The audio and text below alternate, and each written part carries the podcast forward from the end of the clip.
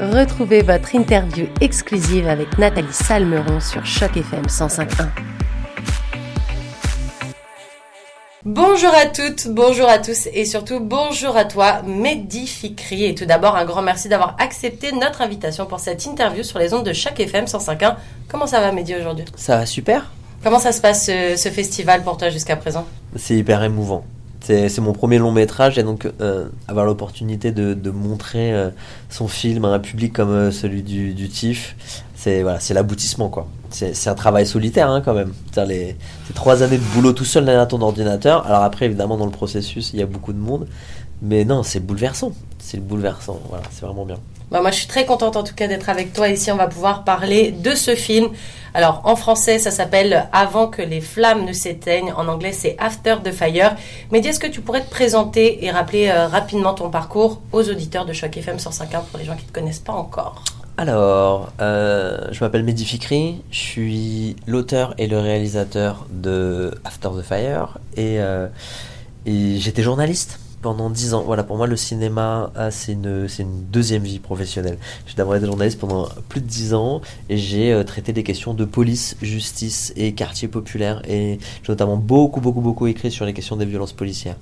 Donc, euh, D'où un petit peu le sujet du film. D'où complètement le sujet du film. Et par ailleurs aussi, je suis né, j'ai grandi et je vis toujours euh, dans le 93, en banlieue parisienne, euh, voilà, qui sont des quartiers défavorisés. Est-ce que tu peux nous en parler un petit peu sans dévoiler tout, tout, toute l'histoire, mais histoire de donner un petit peu envie aux auditeurs de Choc FM De quoi ça parle ce film dans les grandes lignes? Alors, euh, c'est un film politique, en fait. C'est un film qui raconte la construction d'une lutte politique dans un quartier populaire français après la mort d'un jeune entre les mains de la police et du point de vue de la sœur de ce jeune. Et c'est quoi le déclic? C'est justement parce que tu as bossé dans les médias et que tu as eu souvent à traiter ces histoires-là ou parce que justement ça a un peu fait la une de l'actualité ces dernières années. Il y a eu pas mal d'histoires avec pas mal de jeunes. C'est un peu la même histoire qui se répète tout le temps. Est-ce que c'est ça le déclic ou le déclic qui vient d'autre part? Euh, Moi je pense que la question des violences policières aujourd'hui c'est le centre absolu, c'est le centre de gravité de la vie politique française. Je vais jusque-là. Dans cette question, dans la question des, violences policières, il y a tout. Il y a tout. Il y a le malaise post-colonial et le racisme qui est puissant dans la société française. Il y a la gestion sécuritaire des quartiers et une police armée, très très armée. On, est dénoncé par l'ONU euh, là-dessus en France quand même. Il y, a, il y a la question économique. Il y a la question, il y a le refus absolu du dialogue social par le gouvernement dans un contexte de, de, crise, économique qui s'accroît euh, depuis le, le, Covid. Il y a tout ça à l'intérieur de, de, la question des, des violences policières. C'est pas juste des, pas, pas juste une histoire d'accident en fait. C'est la, c'est la question de qu'est-ce que nous, en France, en tant que société, on veut, euh, on veut faire. Et justement, est-ce que toi, pour euh, l'écriture de ce film, est-ce que tu as été à la, à la, rencontre de certaines familles ou justement ton expérience de journaliste dans ce milieu, justement, parce que c'était un peu ton cheval de bataille un peu, est-ce que ça t'a permis à écrire ou tu as voulu aller à la rencontre de certaines familles? Moi, c'est des familles que j'ai rencontrées, alors pas toutes, mais c'est des familles que j'ai rencontrées en tant que journaliste, en fait, avant, quoi. Voilà. Et euh, il y en a cinq qui me viennent en tête là, euh, que je pourrais citer. C'est il y a la famille Traoré évidemment, dont la, lutte a bien sûr a brillé euh, Assa Traoré, c'est quelqu'un qui a brillé d'une lumière euh, singulière, qui, brille, toujours, et qui brille toujours, bien sûr. Il y a la famille Bentounsi, et avant ça encore, il y avait Ramata Dieng. Moi, en 2010, 2010-2011, on a commencé à Paris tous les ans en juin, on faisait le tour du quartier de la Banane à Paris en commémoration de la mort de la Dieng, tué par les policiers. Il y a, il y a, il y a aussi. Il y a la mort du d'Alizeri, qui est un vieux monsieur qui a été tué à Argenteuil. Et euh, à Clermont, il y a aussi euh, euh, l'affaire El Yamni aussi qui a été très très importante. Voilà. moi, j'ai beaucoup écrit sur ces questions entre 2011 et 2017 particulièrement. Est-ce que tu avais en tête quelque chose de spécial pour la fratrie? Parce que c'est un peu eux qui portent l'histoire. Clairement, le combat il vient d'eux. On, on, se doute que le père à ce moment-là, si on se met dans les chaussures pour parler un bon français, si on se met à la place du papa, à ce moment-là, on peut pas gérer tout ça, la presse, les journalistes, la pression sociale, tout ça. Donc il est un peu quand même retiré. Le papa, c'est vraiment les deux sœurs et le frère qui, portent l'histoire. Comment ça s'est passé le casting? Est-ce que tu savais ce que tu voulais exactement? Ou ça s'est fait un petit peu euh, avec le flow? Alors, les, les, les... c'est marrant parce que le, le- certains de mes réalisateurs favoris, réalisatrices favorites, quoi, quoi, quoi, comment dire, souvent ils disent qu'ils ont écrit en pensant à quelqu'un. Ouais, Et ouais, moi, ouais. c'est un premier euh, long métrage. Moi, je viens vraiment pas du. Il y a juste eu un cours avant, ouais. Ouais, ouais, euh, le- je, viens, je viens pas du milieu du cinéma du tout, et donc du coup, je me suis pas autorisé à rêver à des acteurs en écrivant, en vrai. Tu vois, vraiment, j'ai fait mon histoire en me disant, Inch'Allah, je vais être produit, ça va le faire, tu vois. Et non, ce sont donc, pour répondre à ta question, ce sont des rencontres euh, qui se sont faites sur la base du scénario. Vraiment, voilà.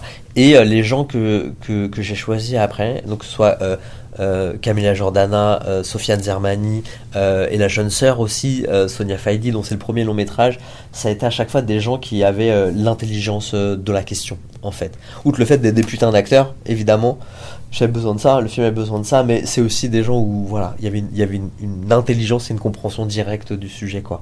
En vérité, pour moi, c'est ça la question la plus importante à chaque fois, c'est... Et toi, qu'est-ce que t'en penses? Justement, ils en ont pensé quoi quand ils ont lu le scénario Enfin, du scénario, mais qu'est-ce que tu penses de la, De la question, ouais. de la question des violences policières?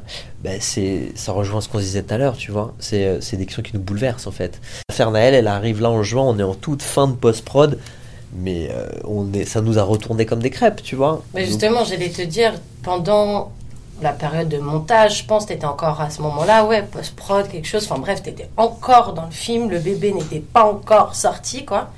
Il y a cette affaire avec euh, Naël, ça a secoué la France, vraiment, jusqu'à ici, à Toronto. On voyait beaucoup sur les médias des, des choses qui étaient relayées, des images de, d'émeutes incroyables.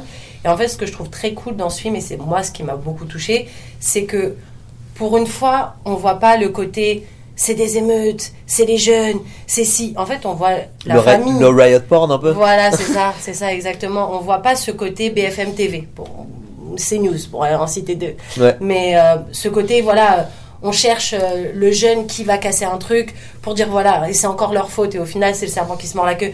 Là, on avait quand même ce truc de ah, mais il y a une famille qui souffre derrière.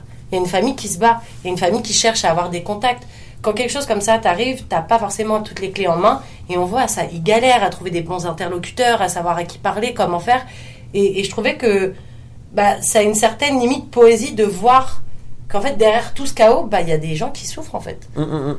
Et, euh, et c'est pour ça que je me demandais comment euh, Sofiane, Camélia ont, réagi quand euh, ils ont lu leur scénario, quand ils ont vu que leur, leur rôle, il avait un impact aussi fort dans le film, qui reprenait un peu les pas de, de toutes ces familles qu'on a pu voir aux écrans, en fait, justement. Bah, ça, leur- ça leur a parlé quoi. Ça, je pense, enfin, je pense qu'eux répondraient mieux à ça que moi, mais ce, que- ce qui était génial sur le plateau, en tout cas, et pour un premier film où euh, la question de la direction d'acteur, quand t'as autant de monde devant la caméra, tu vois, ce qui était génial, c'est qu'en fait, on a l'impression de taper sur un même clou toutes et tous quoi. On savait très très bien où on allait. En fait, c'était une évidence. Tu vois, c'était une évidence. On est tous scandalisés par ce qui se passe. On est tous scandalisés par ce qui se passe. On est tous scandalisés par le sentiment d'impunité.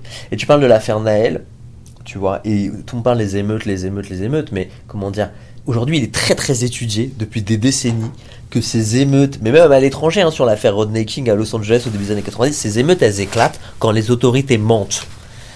Mais c'est un fait en Parce que fait. c'est pour représenter de la colère, c'est Mais- pas juste pour foutre la merde, entre guillemets. Mais si les autorités mentent pas, il n'y a pas d'émeute. Je vais aller jusque-là. hein. Tu je, je te dis ça de manière un peu schématique, mais c'est un fait. Quand il y a ce qui a déclenché des émeutes aussi violentes, c'est le mensonge des autorités. Qui le premier truc qu'ils font avec un atavisme hallucinant, c'est de nier, et qu'ensuite il y a cette vidéo qui, qui montre la cruelle vérité, quoi.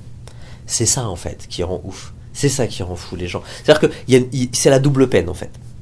Il y a un décès, mais derrière, il y a l'action policière, mais derrière, il y a la question de la justice, en fait. Il y a le déni de la justice, en fait. Ces comités-là, c'est pas des comités vérité et justice. Je trouve que c'est magnifique. Parce que finalement, c'est pas des comités vengeance, c'est pas des comités nique la police. La question, elle est pas là. La question, c'est la vérité. Il y a eu un homicide, il n'y a pas eu un accident, il n'y a pas eu un nanana, il y a eu un homicide. C'est ça qui s'est passé. Et pour ça, ensuite, ben voilà, c'est des gens qui veulent la justice, quoi. Que, que la loi, qui s'applique à tous, soit appliquée aussi dans ce cas-là. Le, le film, il prend place à Strasbourg. Est-ce que c'était fait exprès dans ta tête de pas vouloir le tourner en banlieue parisienne parce que c'est un peu trop stigmatisé, qu'on a toujours l'impression que il y a toujours des problèmes dans les quartiers de banlieue à Paris? Du coup, je me demandais pourquoi avoir choisi Strasbourg. Alors, aller à Strasbourg, c'était un ensemble d'opportunités de tournage aussi, tu vois, de pouvoir aller là-bas et tout, d'avoir des financements de la région et tout. Et euh, mais bon, on aurait pu aussi euh, euh, les demander ailleurs et tout. Moi, j'avais déjà tourné des cours à Strasbourg déjà, donc c'était un coin que je connaissais. Strasbourg a une histoire de violence policière vraiment ancienne et, de révolte populaire ancrée de fou quoi vraiment et par ailleurs c'est des endroits qui sont visuellement intéressants quoi tu vois en termes d'esthétique du coup c'est vrai que t'as beaucoup, beaucoup de films de banlieue qui sont des films très estivaux. Tu vois ce que je veux dire? C'est des films, c'est tourné l'été, tac, les jeunes, ils sont C'est beau. il fait beau et moi euh, avec, en rigolant avec l'équipe on disait que ouais le plus souvent c'est des films West Coast et nous comme on tourne dans l'est de la France en hiver on voulait faire un film East Coast tu vois on disait un film de en rigolant un film du Wu-Tang tu vois un film de, de- un film de Renoir et de Rebeu mais en doudoune tu vois où il fait froid et tout machin mais parce que c'est aussi la, la réalité moi quand j'étais j'étais militant politique euh, euh, les gros des combats qu'on a fait c'était en hiver en vrai tu vois il y avait l'affaire je sais pas si tu te rappelles l'affaire Théo Bon, ça remonte l'affaire Théo ouais. l'affaire Théo et tout. Et c'est marrant, c'est là que j'ai croisé euh, Sofiane Zermani pour la première fois. On est en hiver face au tribunal de Bobigny. Et ce qui rend ouf les jeunes, c'est l'absence de reconnaissance de la justice. C'est le mensonge, en fait. Tu vois, ça arrive pas. de- Et ça, c'est très. l'impression d'avoir euh, pas assez d'importance à leurs yeux pour, euh, pour avoir la vérité en fait. C'est ça. C'est ça. Et avant de se quitter, Mehdi, est-ce que tu travailles déjà sur d'autres projets?